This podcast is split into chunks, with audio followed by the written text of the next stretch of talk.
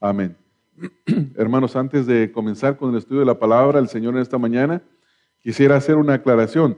La semana pasada en la escuela dominical comenzamos con un tema titulado El siervo y su comunión con Dios y no lo terminamos y algunos me preguntaron en el servicio, porque en el servicio comencé con la parte número dos de esos estudios y me dijeron que no habían estado en la escuela dominical y que por qué mejor no los daba los estudios en el, en el servicio, en lugar de darlos en la escuela dominical y en el servicio. Así es que los que ya estuvieron en la escuela dominical y comenzaron a estudiar ese estudio, les va a tocar una repetición y los que no lo han escuchado, pues les va a tocar escucharlo desde el principio. Al cabo no creo que se recuerden de mucho, ¿verdad? Los que lo estudiaron en la escuela dominical. Ni yo me acuerdo, entonces eh, va a ser bueno que lo estudiemos juntos.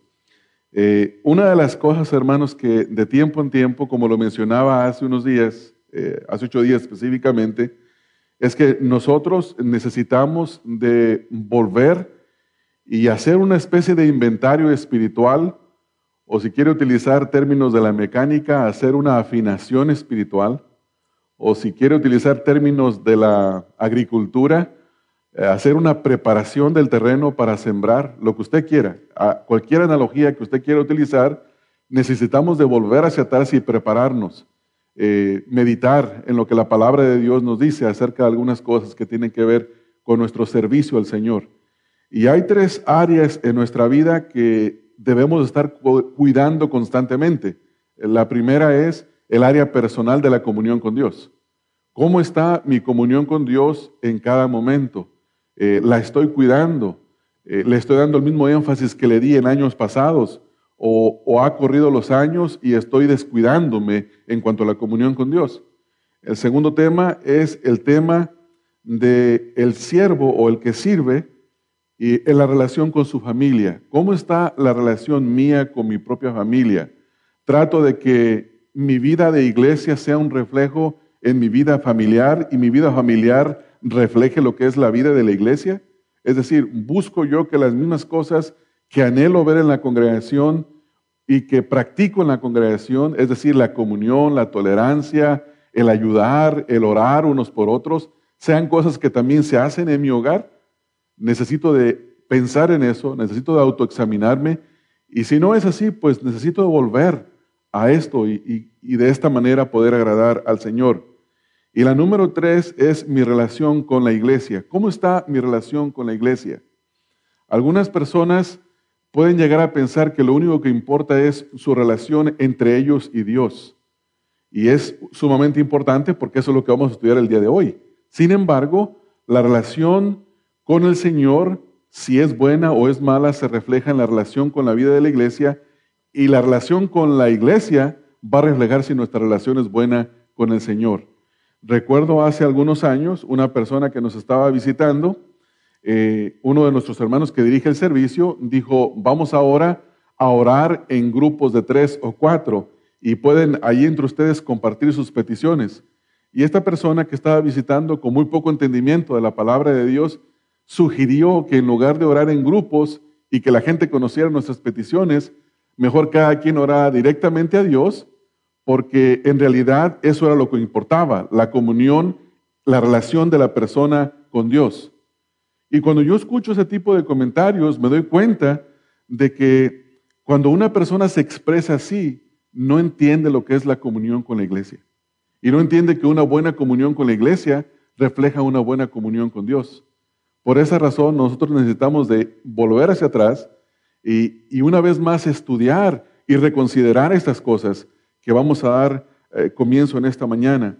En primera de Timoteo, capítulo número 4, en el versículo número 6, eh, lectura que estuvimos leyendo, Pablo le hace un llamado a Timoteo y le dice, si esto enseñas a los hermanos, escucha la siguiente frase, serás buen ministro de Jesucristo. Eh, la meta de cada uno de nosotros como creyentes, comenzando desde el pastor, es ser buenos ministros de Jesucristo. La palabra ministro es la misma palabra que se utiliza en 1 de Timoteo 3, en el capítulo, versículo 8 y versículo 12, donde habla de diáconos, servidores. O sea que si nosotros hacemos, más bien dicho en este caso, si, Timoteo hacía las cosas que Pablo le estaba mandando hacer, hablando de las características de un buen ministro de Jesucristo, él sería un buen ministro de Jesucristo, un buen servidor de Jesucristo. Y cada uno de nosotros, hermanos, debería de anhelar que sobre todas las cosas, si bien servimos a la iglesia, finalmente nuestro mayor deseo debe de ser ser buenos siervos de Jesucristo. En esta mañana mi trabajo es predicar la palabra de Dios y tengo que esforzarme en trazarla bien, en predicar de tal manera que ustedes puedan entender, esforzarme en lo que depende de mí, esforzarme para que ustedes puedan comprender de una mejor manera. Sin embargo, aparte de que eso es importante, lo que a mí más me debe de preocupar es cómo me está viendo el Señor a mí. Yo debo de tener en mi mente si lo que yo estoy diciendo en primer lugar está agradando a Dios. Si lo que yo estoy diciendo con mis palabras, lo que estoy repitiendo, lo que les estoy a ustedes recomendando, exhortando a hacer, yo mismo lo vivo en mi propia vida. Porque si no es así, yo no estoy siendo un buen ministro del Señor Jesucristo.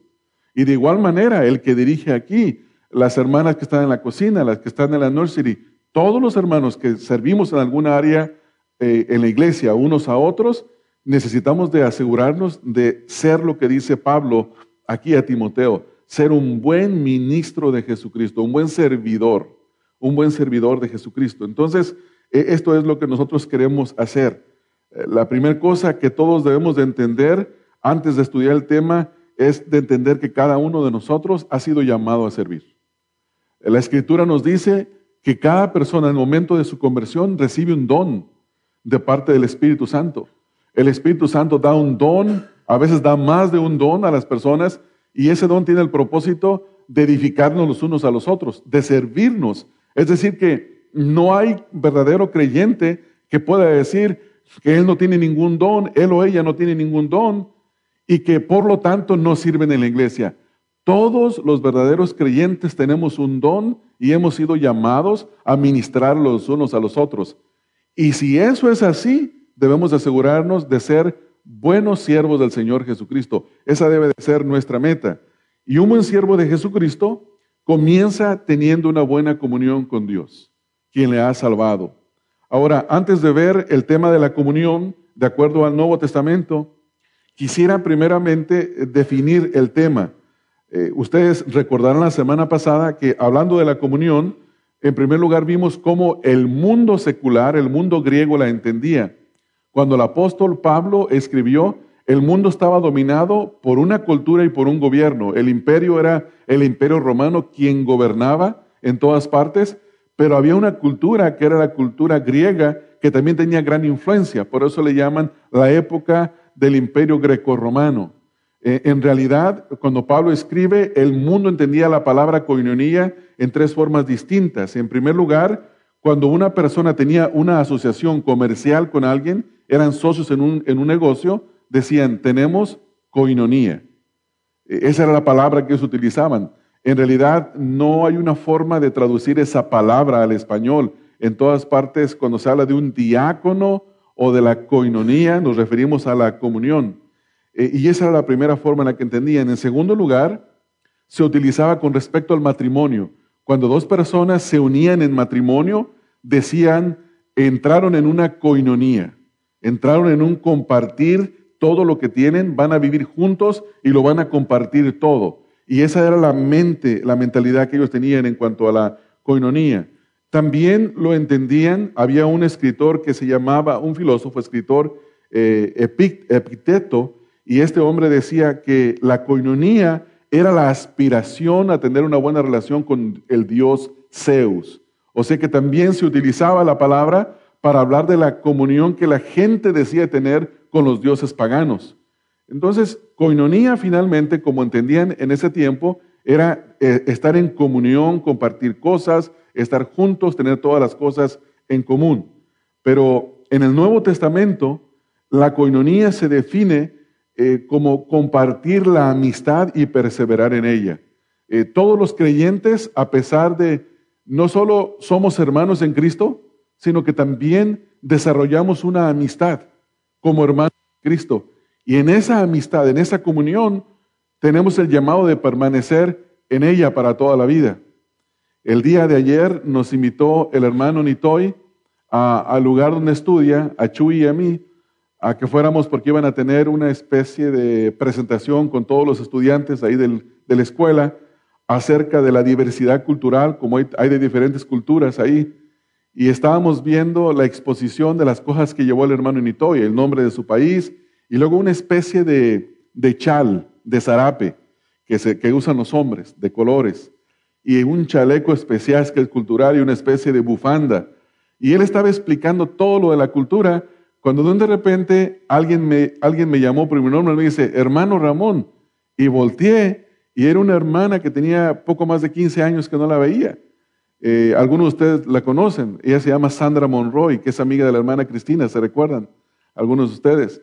Entonces yo le decía a Chuy, qué importante es estar en comunión con los hermanos y aunque uno tarde muchos años sin verse, no terminar peleados, porque si no, nos encontramos después y tenemos un mal rato. Eh, y tuvimos un buen tiempo. A la hora de la comida comimos juntos, platicamos mucho acerca de unas cosas. Mi esposa y yo la estábamos buscando ya hace tiempo a ella, porque ella conoce a Cristina y Cristina, eh, queríamos contactarnos con el hermano de Cristina, quien es un amigo mío y tengo mucho tiempo, yo creo que unos 17 años que no lo veo y quería, quería volver a contactarlo. Entonces, en el Nuevo Testamento tiene que ver con la amistad y con el perseverar en ello. En Hechos 2.42, Hechos 2.42, dice la Escritura, y perseveraban en la doctrina de los apóstoles, y luego fíjese lo que dice, hermanos, en la comunión unos con otros, en el partimiento del pan y en las oraciones. Entonces que estos creyentes comenzaron, la iglesia primitiva comenzó teniendo compañerismo, teniendo comunión, teniendo amistad, y en eso perseveraban. Es decir, que usted y yo también somos llamados a tener buenas relaciones en la iglesia, a tener buen compañerismo en la iglesia, y a veces va a haber cosas en las que este compañerismo puede ser fragmentado, pero se nos manda que lo restauremos en caso de que esto llegue a ocurrir.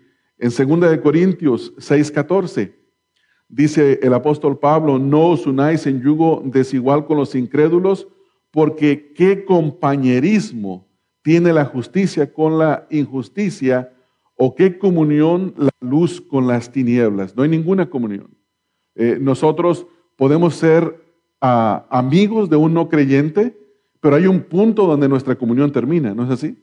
No, porque no tenemos comunión en las cosas del Señor. Y a veces tenemos, ellos tienen su manera de ver, de ver y de vivir de acuerdo al mundo, y nosotros tenemos una cosmovisión cristiana. Y hablamos de ciertas cosas, como estábamos mi hija y yo el otro día esperando a mi esposa, estábamos estacionados y venían caminando por la calle dos muchachos bastante afeminados, y uno, uno de ellos le decía al otro, le dice, yo no la quise ofender, yo no estoy en contra del feminismo, yo soy un feminista fuerte, decía él. Dijo, y fui criado por una mamá soltera, por lo tanto nadie me puede acusar que, que no soy feminista.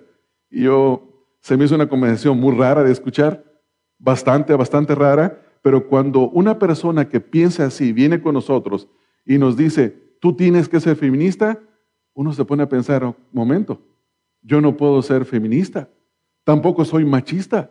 La escritura me manda a que el hombre y la mujer, me enseña que el hombre y la mujer fueron creados a la imagen y semejanza de Dios, que tienen el mismo valor y que tienen la misma dignidad. Por lo tanto, yo no puedo ser ni machista ni feminista. No puedo ser ninguna de las dos cosas. Y ahí es donde entra el conflicto y la comunión se termina. Aunque no te pelees, aunque no te vayas enemistado con la persona, no tienes comunión con la persona. Pero esta comunión debe ser entre creyentes. También el compartimiento práctico de los bienes materiales eh, se, se, refiere como una coinonía en Romanos capítulo 15, Romanos 15, 26.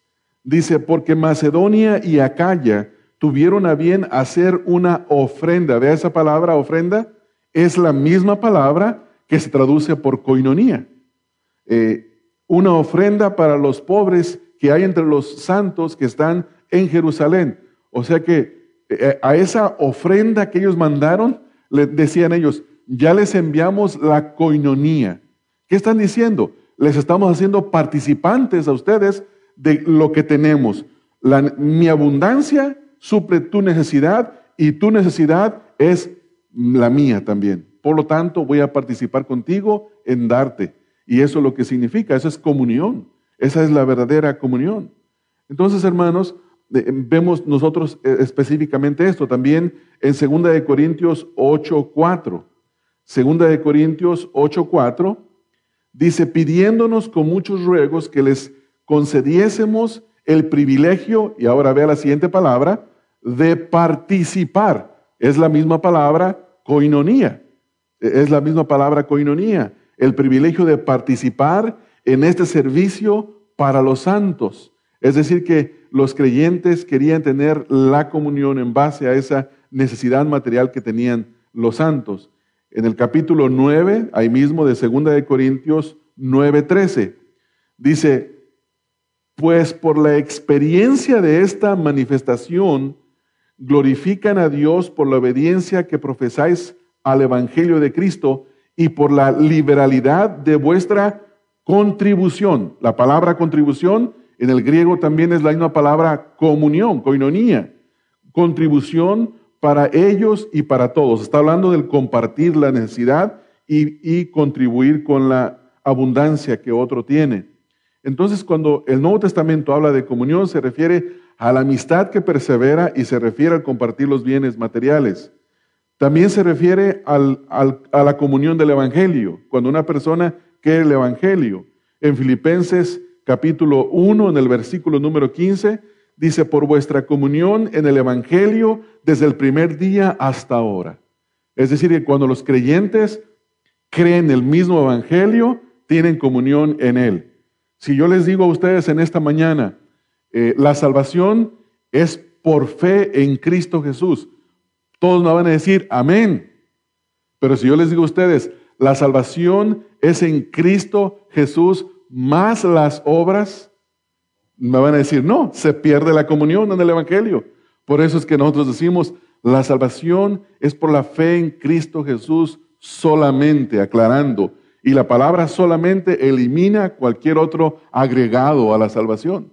Entonces, hermanos, hay comunión también en el Evangelio. También hay comunión eh, con el Espíritu Santo, con Cristo y con Dios. En 2 de Corintios, capítulo 13, el versículo número 14, dice la Escritura, 2 de Corintios 13, 14, la gracia del Señor Jesucristo, el amor de Dios y la comunión del Espíritu Santo sean con todos vosotros. Note lo que dice ahí, la comunión del Espíritu Santo. Los creyentes estamos en una comunión con el Espíritu Santo constantemente. E, es por eso, hermanos, que nosotros cuando oramos podemos orar a Dios el Padre y decirle, Señor, te ruego que tu Espíritu Santo me fortalezca, que me aumente mi fe, que me ayude a perseverar.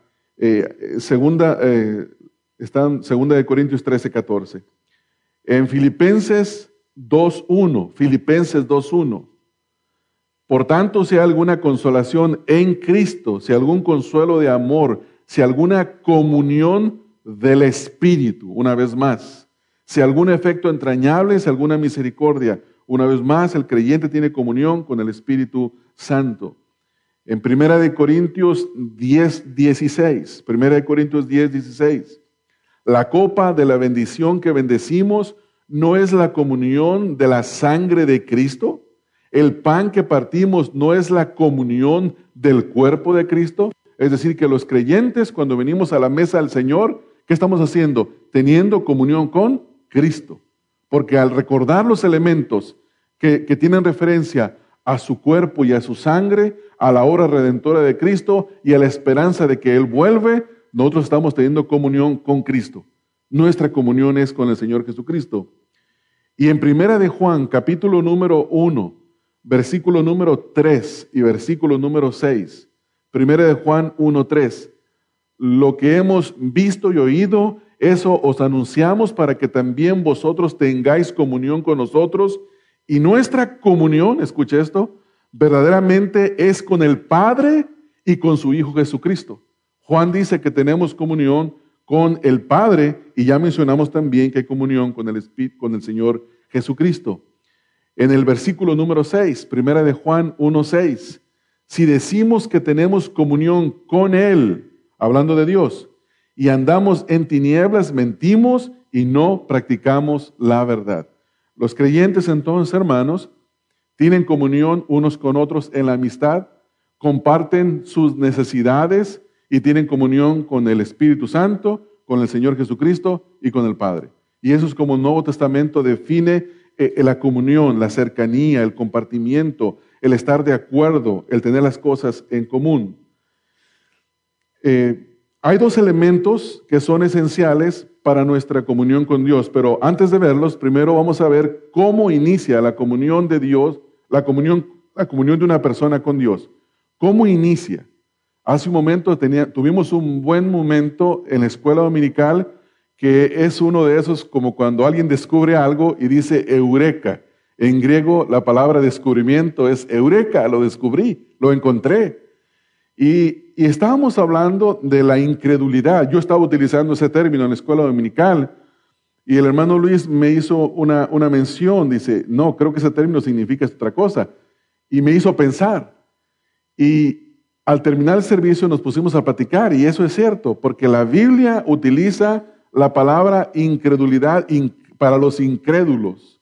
Se menciona a los que no creen como los incrédulos, pero para los creyentes se refiere usualmente como falta de fe o, personas como poca fe. Entonces, hermanos, eh, es, es importante entender cómo una persona entra en comunión con Dios, cómo deja de ser un incrédulo. La comunión con Dios, en primer lugar, inicia con la reconciliación entre Dios y el hombre. La Biblia dice que, el ser que Dios y el ser humano están enemistados. Dios está enemistado contra los incrédulos. Ahora, esto no quiere decir, hermanos, que esta enemistad tenga un odio Dios contra la, gente incrédula, porque Dios no tiene odio contra los incrédulos. Hay una enemistad, pero no hay comunión. Sin embargo, Dios en su misericordia, en su amor, hace que el sol salga para los justos e injustos. Dios es misericordioso, Dios les da, Dios les protege, Dios restringe la maldad en el mundo, no solamente para creyentes, también para incrédulos. Entonces Dios es misericordioso, pero la escritura dice que está en enemistad. Y para que una persona entre en comunión con Dios, esa persona tiene que estar de acuerdo con Dios. Que todo lo que Dios dice es así. Dios no tiene que estar de acuerdo con la persona, porque el que está mal es el hombre, no es Dios. Entonces, por eso escribe Amós en el capítulo 3, en el versículo número 3, dice, ¿andarán dos juntos si no estuvieran de acuerdo? ¿Puede una persona caminar con Dios, tener comunión con Dios si no está de acuerdo con Dios? No, no se puede. La única forma en la que usted y yo vinimos al conocimiento de Cristo, ¿cómo fue, hermanos? Se nos predicó el Evangelio y reconocimos que Dios es santo y que nosotros somos pecadores. Y que sin arrepentimiento y fe en Jesucristo no hay perdón de pecados, no hay salvación. Y tuvimos que estar de acuerdo con Dios. Por eso dice Amós 3.3, andarán dos juntos si no estuvieran de acuerdo. Y la respuesta es, no, no se puede que estén juntos si no están de acuerdo. También la Biblia nos dice que la reconciliación es a través de Cristo solamente. No, nadie puede reconciliar con Dios. Una persona por sí misma no se puede reconciliar con Dios. No existe una religión exclusiva que lo reconcilie con Dios, o sea, un sistema de creencias, no existe una filosofía, no existe un número de ciertas buenas obras que Dios aprecia para que una persona se salve a sí misma. La Biblia nos dice que la reconciliación es únicamente a través de Cristo. En Romanos capítulo 5, en el versículo número 10 al 11, dice Pablo, porque si siendo enemigos fuimos reconciliados con Dios por la muerte de su Hijo, mucho más estando reconciliados, seremos salvos por su vida. Y no solo esto, sino que también nos gloriamos en Dios el Señor nuestro Jesucristo, por quien hemos recibido ahora la reconciliación. Note lo que dice el versículo número 10. Dice, si siendo enemigos, esta es la condición en la que se encuentra toda persona que no está en Cristo Jesús. Son enemigos de Dios. Son enemigos de Dios. Dios no es su amigo. No pueden acercarse a pedirle a Dios. Dios no los va a escuchar. Son enemigos de Dios. Entonces, esta reconciliación es únicamente a través de Cristo Jesús. En 2 de Corintios 5, 18 al 19, es un pasaje que ustedes conoce muy bien por su contexto. Segunda de Corintios 5, 18 al 19, dice, y todo esto, hablando de la salvación, proviene de Dios, quien nos reconcilió consigo mismo por Cristo. Por es a través de y solamente en. Y nos dio el ministerio de la reconciliación, que Dios estaba en Cristo reconciliando consigo al mundo, no tomándoles en cuenta a los hombres sus pecados, y no y nos encargó a nosotros la palabra de la reconciliación. O sea que el evangelio es un mensaje de reconciliación. Cualquiera que cree en el mensaje del evangelio puede tener una reconciliación con Dios. Sin el mensaje del evangelio, sin Cristo, no hay reconciliación con Dios. Pablo lo dice en Colosenses 1:21. Colosenses 1:21. Y a vosotros también que erais en otro tiempo, escuche esto, extraños y enemigos en vuestra mente, haciendo malas obras, ahora os ha reconciliado. Es únicamente a través de Cristo que una persona se puede reconciliar. Ahora, ya que la persona está reconciliada y tiene comunión con Dios, tiene que mantener esa comunión con Dios. Y hay dos elementos que son fundamentales. Es decir, que sin esos elementos, todo el castillo se cae, la casa se va abajo. Eh, no puede usted edificar una vida cristiana sin estos dos fundamentos. El primero es el elemento o el fundamento de la santidad. Dios nos salvó, pero no nos salvó para dejarnos como estábamos. Nos salvó para santificarnos y hacernos santos, así como el Señor Jesucristo, así como el Padre es santo. En 2 de Corintios 6, 14 al 16. Segunda de Corintios 6, 14 al 16. Vea el mandamiento en sentido negativo. Dice, no os unáis en yugo desigual con los incrédulos. Aquí está la palabra que estábamos mencionando. Con los incrédulos. Porque qué compañerismo o qué comunión tiene la justicia con la injusticia. ¿Y qué comunión la luz con las tinieblas? ¿Y qué concordia Cristo con Belial? ¿O qué parte el creyente con el incrédulo? ¿Y qué acuerdo hay entre el templo de Dios y los ídolos? Entonces, hermanos, aquí el mandamiento es que nosotros nos santifiquemos, es necesaria la santificación. No se puede vivir una vida de desperdicio, hablando del pecado, de disolución, no se puede vivir una vida perdida y decir que se es un buen creyente. Tú no puedes estar en un, en un lugar de perdición, en un antro de perdición y estar hablando de las cosas de Dios con otro o evangelizando a otro. Mira, yo te, te, te animo a que vengas a Cristo. Cristo es bueno, Cristo cambia, Cristo transforma. ¿Qué va a decir? ¿Qué va a decir? No, ese Cristo no te cambia. Está como el, el incrédulo que uno se lo atribuye a un predicador. Yo he escuchado siempre esto, que, que un hombre bien borracho se encontró a Spurgeon en la calle, a Carlos Spurgeon, al predicador inglés, y que le dice, señor Spurgeon, con la botella en la mano, yo me convertí en una de sus predicaciones. Yo soy uno de sus frutos. Digo, digo pues serás un fruto mío, pero de Cristo no. Cristo no te convirtió.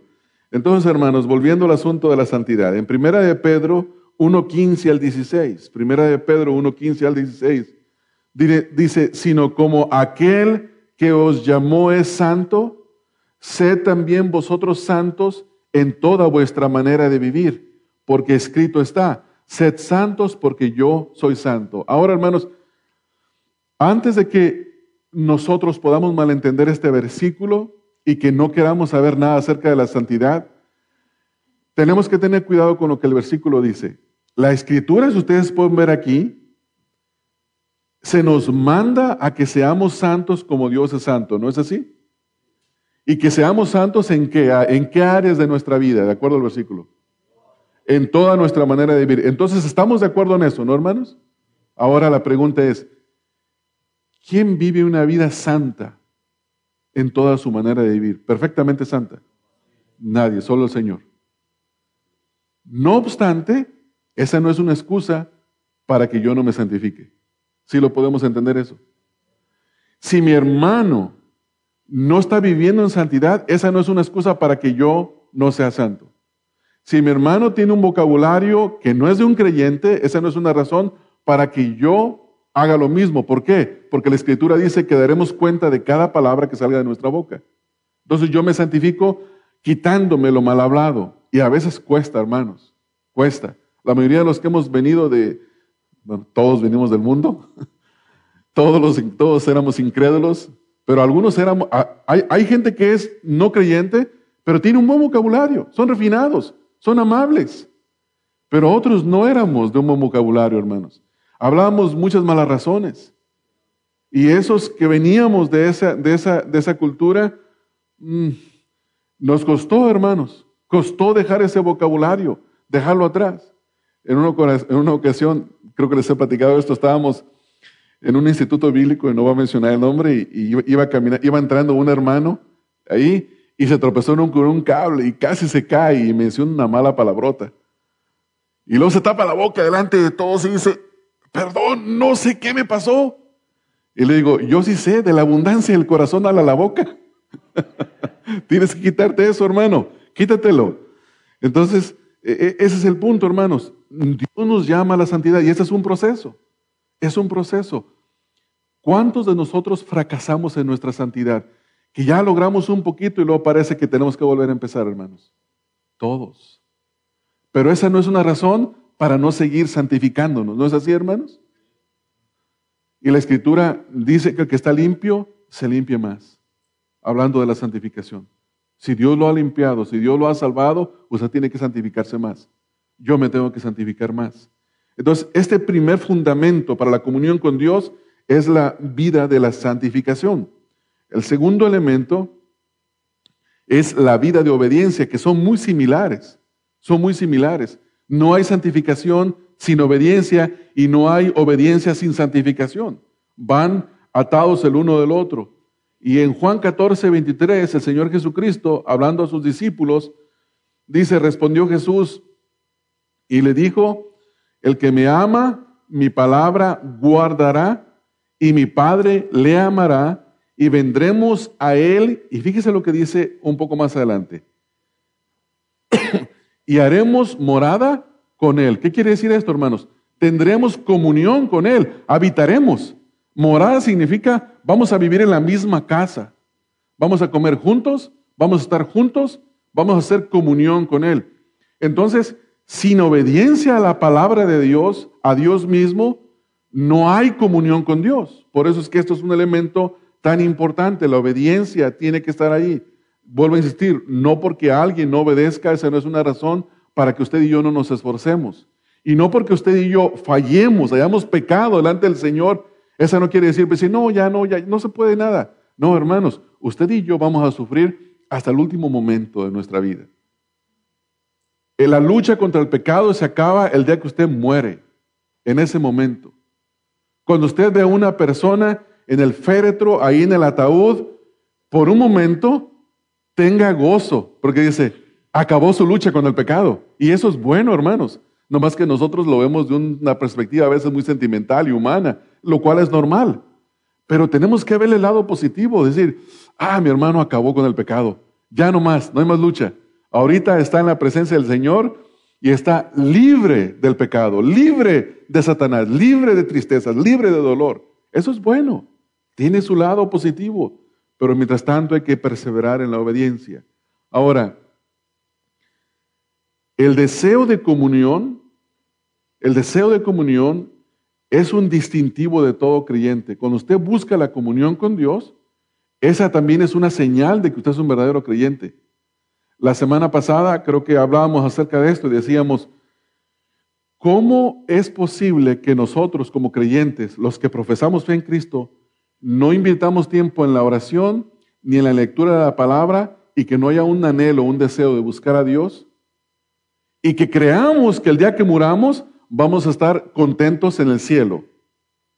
¿Por qué yo no tengo deseos y anhelo de Dios hoy y creo que cuando muera sí? No, hermanos, si no anhelamos a Dios hoy, jamás lo anhelaremos en, el cielo. Por lo tanto, debemos de esforzarnos en esa comunión en el Salmo 42, en el versículo número 1. Salmo 42, 1. El salmista dice, como el siervo brama por las corrientes de las aguas, así clama por ti, oh Dios, el alma mía. Ustedes conocen los siervos, parecen una especie de venados. Y, levantan la trompa y los cuernos hacia atrás y, y están, tienen anhelo del agua. Y cuando llegan al agua, se satisfacen, toman de esa agua hasta que se quedan hinchados de agua.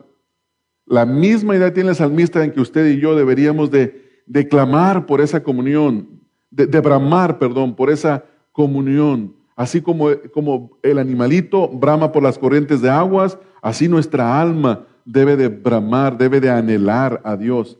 Debe de una palabra de tener un anhelo, de clamar por ti, oh Dios, dice el alma mía. En el Salmo 16, versículo número 8, Salmo 16, 8. A Jehová he puesto siempre delante de mí, porque está a mi diestra no seré conmovido. Pero nota lo que dice la primera frase. A Jehová he puesto siempre delante de mí. Y la pregunta es, ¿qué hay en tu mente en todo tiempo? ¿Qué anhelos tiene tu alma en todo tiempo? ¿Cuáles son tus metas en esta vida en todo tiempo? ¿Está Dios frente a ti en esas metas?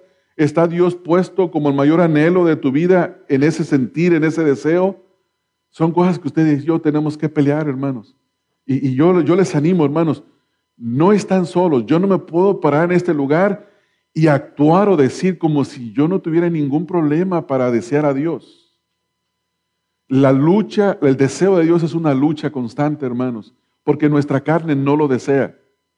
Pablo la, Pablo la describe en Romanos capítulo número 7 del texto 23, 22 en adelante aproximadamente. Y él dice que él tiene una lucha con el pecado, lo que desea, lo que anhela, no lo hace, porque hay una ley que se impone en él, y es la ley del pecado, y uno tiene esa lucha constante. No será jamás perfecta nuestra adoración delante de Dios en esta vida, hermanos. No existe la perfección en esta vida. No existe. Para el ser humano no puede ser perfecto. No puede ser perfecto. Es una lucha, es un estrago, pero se puede luchar. Y se va creciendo en esa lucha, se agarra en una condición, una condición distinta. Eh, las luchas que le costaba a usted antes pelear en el pasado, ahora en el futuro son menos. Ya, ya, ya son menos, ya no son como antes. Yo les he, testificado, les he compartido mi testimonio, les he dicho, yo tuve una lucha hace mucho, en, recién convertido con la lucha con la música del mundo. No me podía despegar de la música del mundo. Y tiré todos los cassettes y tiré todos, no había, no había CDs, eran puros cassettes en aquel tiempo. Tiré todo a la basura. Eh, cuando me convertí, me recuerdo que saqué todos mis cassettes y los, un amigo mío creyente y yo los ah, sacamos todos y los tiré a basura. Y me decía otro, ¿por qué no los vendes mejor? No, le digo, no, los voy a destruir, y los destruí. Pero venía ese mismo día que tiré todo, venía en camino a mi casa y con el botón queriendo presionar el radio y con, el botón queriendo presionar el radio. Y de tiempo en tiempo lo prendía. Y la música esa me transportaba a mi, a mi vida anterior, mi vida antes de Cristo, y luchaba y le apagaba y decía, Señor, yo no quiero tener ese pensamiento, no quiero más pensar en eso, porque eso es contrario a tu palabra. Ahora no me hace, no me hace ni cosquilla la música del mundo, hermanos. Nada, a mí póngame un mariachi, una banda a un lado, no me mueve ni un pelo siquiera. No, no, no me hace nada porque es una lucha que la gané en el Señor. Eh, pero hay otras luchas. Y hasta el último día que usted y yo muramos, vamos a luchar. Todos vamos a luchar, hermanos. Entonces, por eso les animo a que, que haya este deseo de la comunión con Dios. En Juan 14, versículo 16 al 18, el Señor Jesucristo hablando de la promesa que Él hace. Eh, a ver, hermanos, les dije Juan 14, 16 al 18. Dice, y yo rogaré al Padre y os dará otro consolador, aparte del Señor Jesucristo. Eh, esta frase otro significa uno de la misma clase. Es decir, que el Espíritu Santo y Cristo son Dios. Para que esté con vosotros para siempre. ¿Ven la última frase, hermanos? Hermanos, el Espíritu Santo, si usted es un creyente, está con usted, lo reconozca o no lo reconozca. El Espíritu Santo ahí está. El Espíritu Santo anhela la comunión con el creyente. El creyente debe de anhelar la comunión con el Espíritu del Señor. El, el, creyente puede contristar al Espíritu con su desobediencia. Pero no crea que el Espíritu Santo cuando lo entristece, deja de actuar. Él es poderoso y va a traer a su vida pruebas y va a traerle dificultades para hacerlo volver, para traer disciplina a su vida y hacerlo volver a los caminos del Señor. El Espíritu Santo, hermanos, no está ahí solo para que cuando yo le prenda el botoncito, obre a mi favor.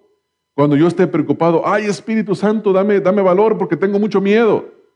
Pero entre semana o en otros días ando pecando y no me acuerdo del Espíritu Santo. Hermanos, el Espíritu Santo no es un juego, es Dios mismo, es todopoderoso. Y Él puede actuar en una disciplina tremenda en la vida de los creyentes. Por lo tanto, hermanos, dice el versículo 17, el Espíritu de verdad, el cual el mundo no puede, no puede recibir porque no le ve, y escucha la siguiente frase, ni le conoce. Ahora, ¿qué sigue? Pero vosotros le conocéis, tienen comunión con Él, porque mora con vosotros y estará en vosotros, no os dejaré huérfanos, vendré a vosotros. Es el mismo Señor Jesucristo quien vuelve en la persona del Espíritu Santo. Tremendo, hermanos. Tremendo la, confianza que podemos tener nosotros. En Filipenses 1.23, Filipenses 1.23, Pablo dice, porque de ambas cosas estoy puesto en estrecho, teniendo, escucha esto, deseo de partir y estar con Cristo. Ese es un anhelo. Ese es el anhelo del creyente. ¿Por qué cree que Pablo quería estar con Cristo? Para tener una comunión con Él plena, para estar frente, para estar cara a cara para estar disfrutando de la presencia de Dios, adorando a Dios mismo. Dice ahí, deseo de partir y estar con Cristo, lo cual es, ¿qué hermanos? Muchísimo mejor. Es mucho mejor, hermanos. Yo sé, hermanos, que esta tierra nos jala. Esta tierra tiene muchas cosas, son bonitas. La familia es bonita, la iglesia es bonita, el trabajo es bonito. Tantas bendiciones que Dios nos da para nuestra vida son bonitas. Y eso nos hace que nos apeguemos, hermanos.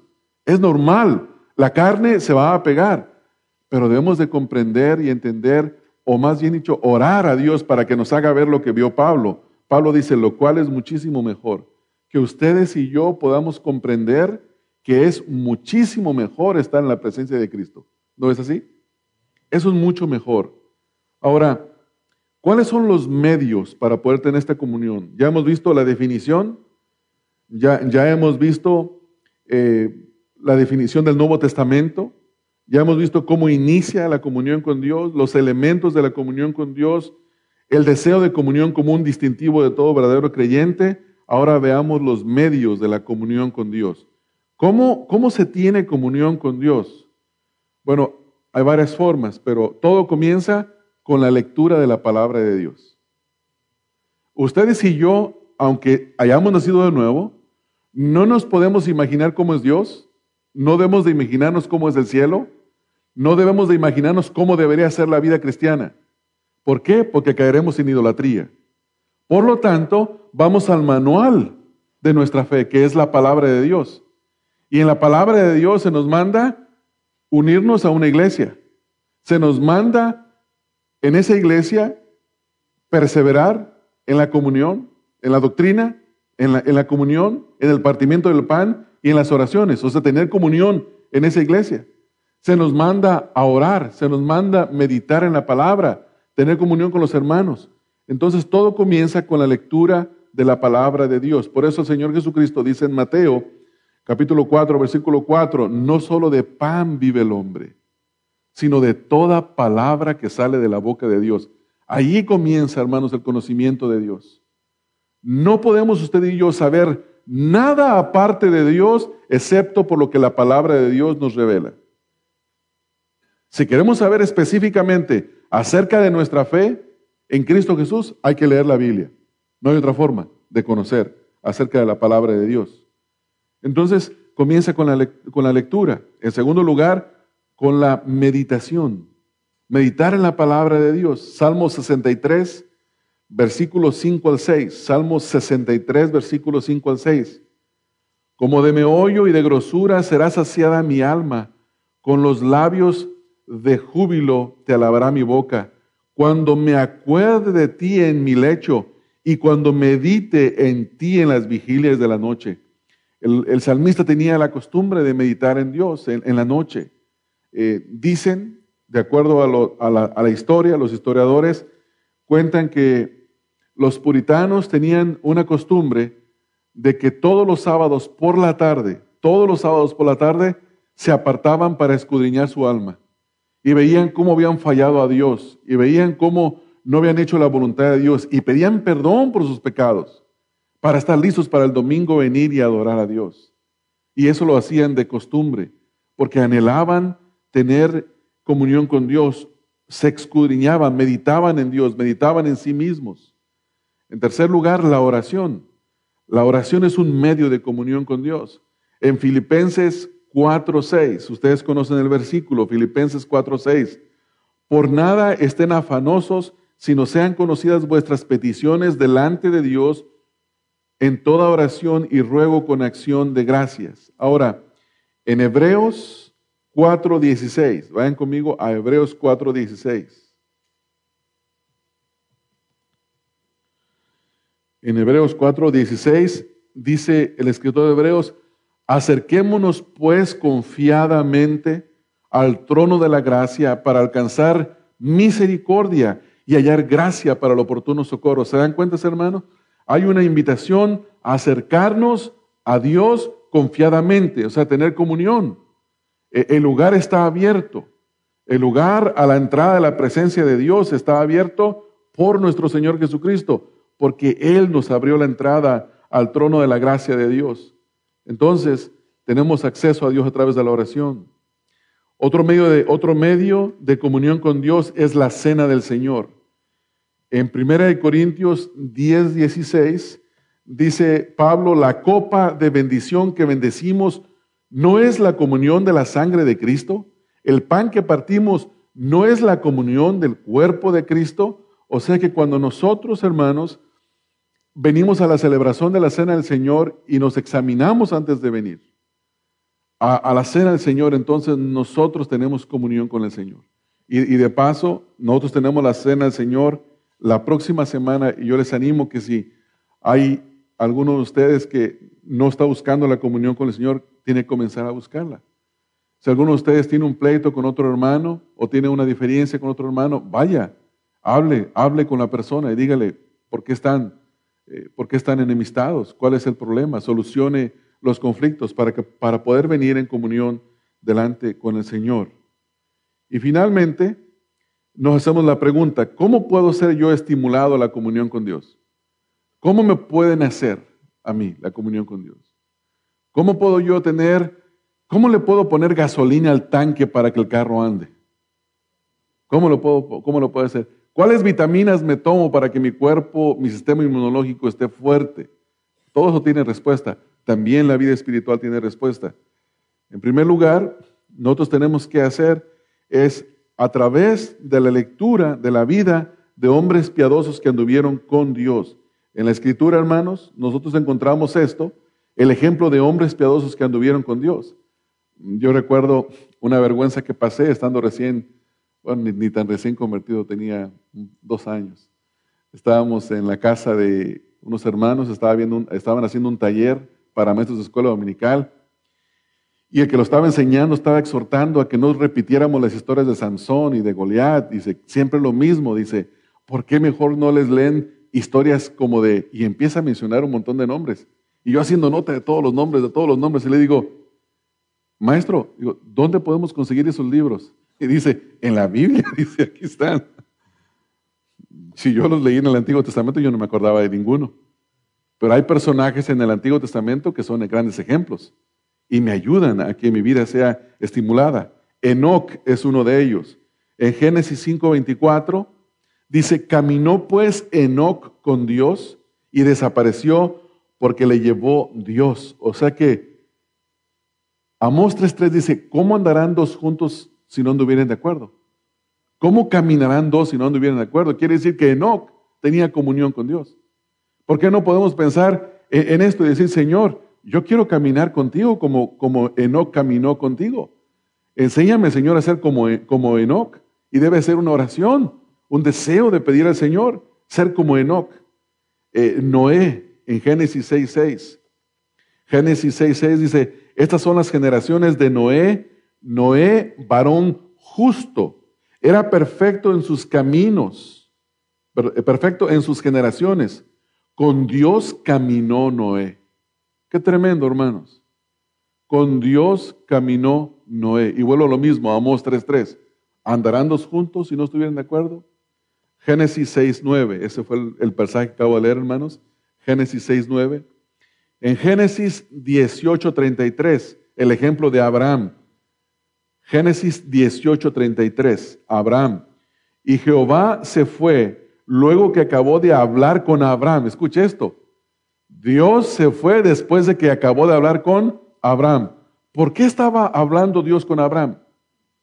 Porque tenían comunión. Tenían comunión. Hermanos, es muy fácil que cualquiera de nosotros diga, hablé con Dios. Pero el punto es, ¿te habló Dios a ti? ¿Te habló Dios a ti? Bueno, nos está hablando a través de su palabra hoy. Por favor, no venga mañana pasado ninguno. Yo quisiera dar testimonio de lo que Dios me dijo anoche. Hermano, lo sentamos con todo respeto y cariño. Mira, hermanito, siéntate, por favor. No me vengas a decir lo que Dios te dijo, ¿no? Porque si, si me vas a decir, Dios me dijo que me esforzara y que fuera valiente, te decir, no, eso lo dice en la Escritura, hermano. No ocupas de decírnoslo a nosotros, ¿no? Porque a veces hacemos eso. Creemos que Dios nos habló, eh, nos habló y citamos la Escritura. No, la Escritura nos habló. Y podemos decir, Dios me habló a través de este pasaje de la Escritura. Y me dijo que cambiara esto, porque ahí está, que lo cambie. Y yo quiero obedecer. Ahora, si alguien quiere venir y decir, hermanos, Dios me habló a través de este pasaje y me siento con la convicción de obedecer, de cambiar, porque esto dice aquí, esto, y yo estaba haciendo lo opuesto, ese testimonio es bienvenido. Por favor, nos va a ayudar. La sinceridad nos va a edificar a todos. E, esa sinceridad nos va a ser de bendición. En Jacob, eh, perdón, eh, Jacob fue otro, otro ejemplo. Génesis 32, 24 al 29. No lo quiero leer todo, pero ustedes conocen el pasaje. Moisés en Éxodo 33, 11 al 23. Igual, de igual manera, no voy a leer el pasaje, son muy largos por cuestión del tiempo. Y por último, hermanos, lean biografías de hombres de la historia, hombres que caminaron con Dios, hombres de buen testimonio. Lean biografías de esos personajes y va a haber mucha bendición al leer las biografías de ellos. Nos van a animar, nos va, vamos a ver cómo, cómo vivieron y vamos a aprender de ellos. Y también habrá cosas que no, no son buenas de ellos. Recuerden siempre esto, todos son hombres, todos son hombres. El único que caminó sobre el agua fue el Señor Jesucristo. De más nadie caminó sobre el agua. Yo, recuerdo haber estudiado la clase de la teología de la iglesia, teología histórica, que es el estudio histórico de la iglesia, y cuando yo creía que los reformadores eran hombres así, alto, no altos de tamaño, los tenía muy en altos. Y cuando yo leí los reformadores, sus historias, todos se pusieron a este nivel. Todos, absolutamente todos. Hicieron cosas que no eran buenas, que no agradaron a Dios. Eran hombres comunes, hombres que fallaban, como ustedes y como yo. Por eso dice Santiago, que, Isaías fue un hombre semejante, eh, eh, Eliseo fue un hombre semejante a nosotros en pasiones. Era un hombre como nosotros, hermanos. Y tenemos que, a pesar de que eran grandes hombres de Dios, no debemos de hacerles una imagen y levantarlos en lo alto, pero sí aprender de lo que ellos hicieron. Abraham hizo cosas vergonzosas. Abraham le tenemos que dar un par de cachetadas y haberle dicho, ¿por qué hiciste eso? Oh, no es mi esposa, es mi prima. Y se la lleva el rey. Bueno, yo no estuve ahí, ¿verdad? No sé qué hubiera hecho yo. No, yo no hubiera hecho eso, mi amor. Pero, hermano, hizo cosas tremendas. A mí que me pasen el cuchillo por la garganta, pero ¿cómo voy a soltar a mi esposa? No sé, e, es, ¿se, dan cuenta, hermanos? Y eran hombres que agradaron a Dios. ¿Se dan cuenta? Y eso que está escrito ahí está, está bien escrito para que ustedes y yo bajemos al nivel que tenemos que estar todos abajo. Hermanos, concluimos pensando esto. Ustedes y yo necesitamos de mejorar nuestra comunión con Dios todo el tiempo. ¿Y sabe cómo empezamos? Mejorando nuestra comunión con Dios? Pidiendo perdón, confesando nuestros pecados.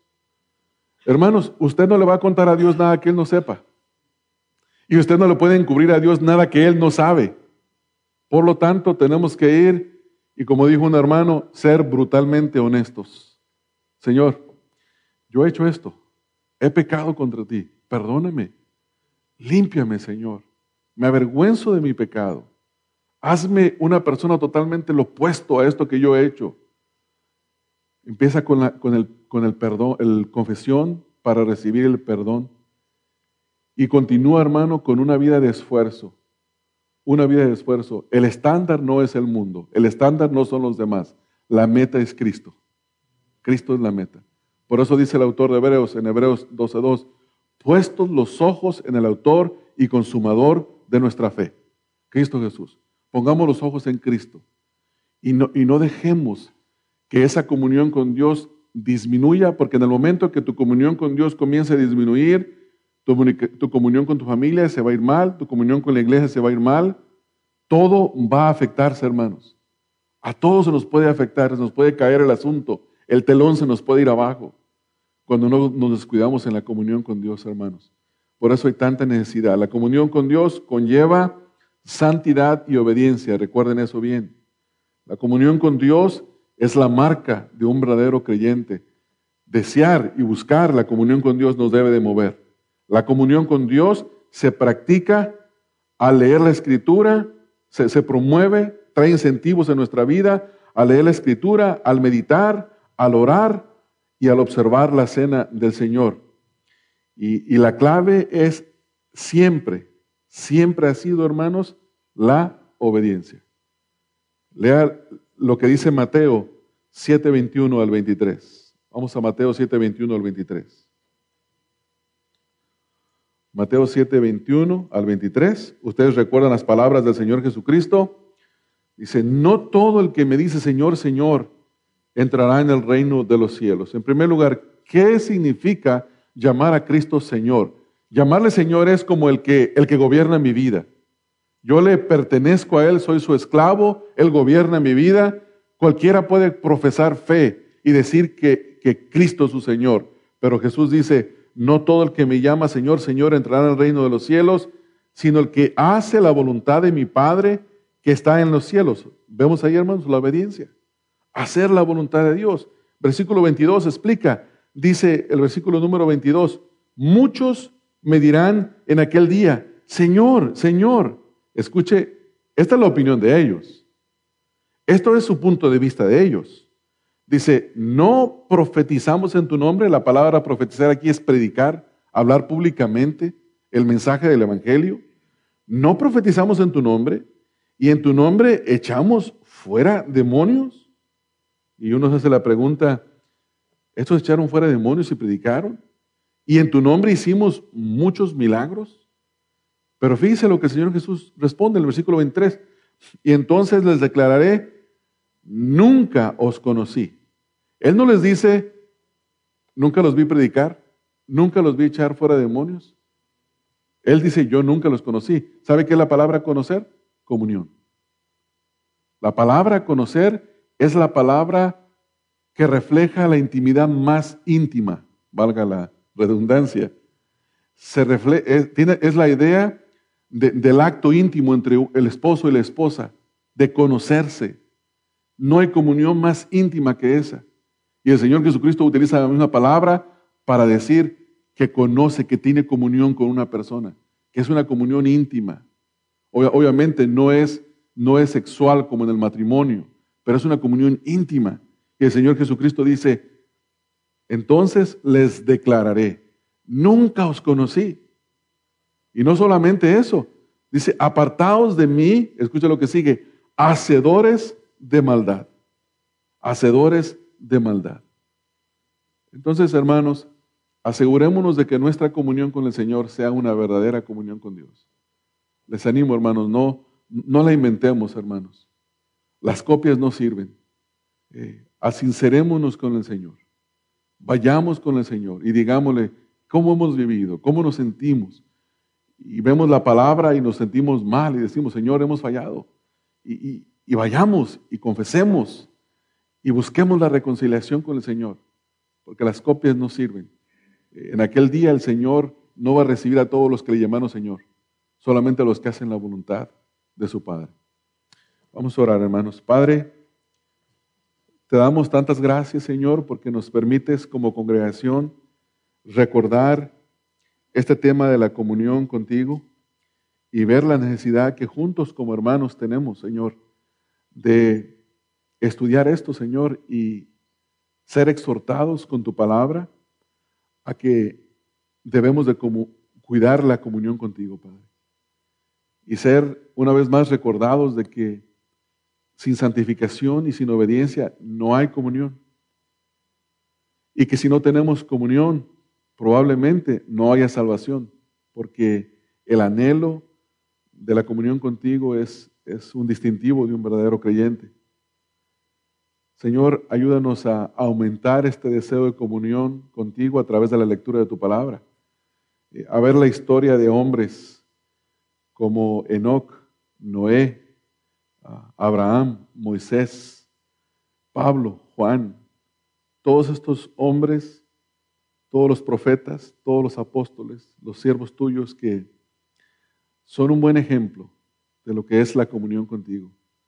A pesar de que ellos te buscaron, eh, trataron de ser fieles, diligentes en la fidelidad, también leemos que eran hombres imperfectos. Pero eso es bueno para nosotros porque nos da aliento de seguirte buscando y de seguir luchando. Señor, aumentanos la fe, que ninguno de nosotros eh, se desaliente, que el mensaje en esta mañana haya sido, Señor, para que salgamos alentados, fortalecidos y con el deseo de, de luchar por la comunión contigo. Te ruego estas cosas, Padre, en el nombre de Cristo Jesús. Amén. Amén. Que el Señor les bendiga, hermanos.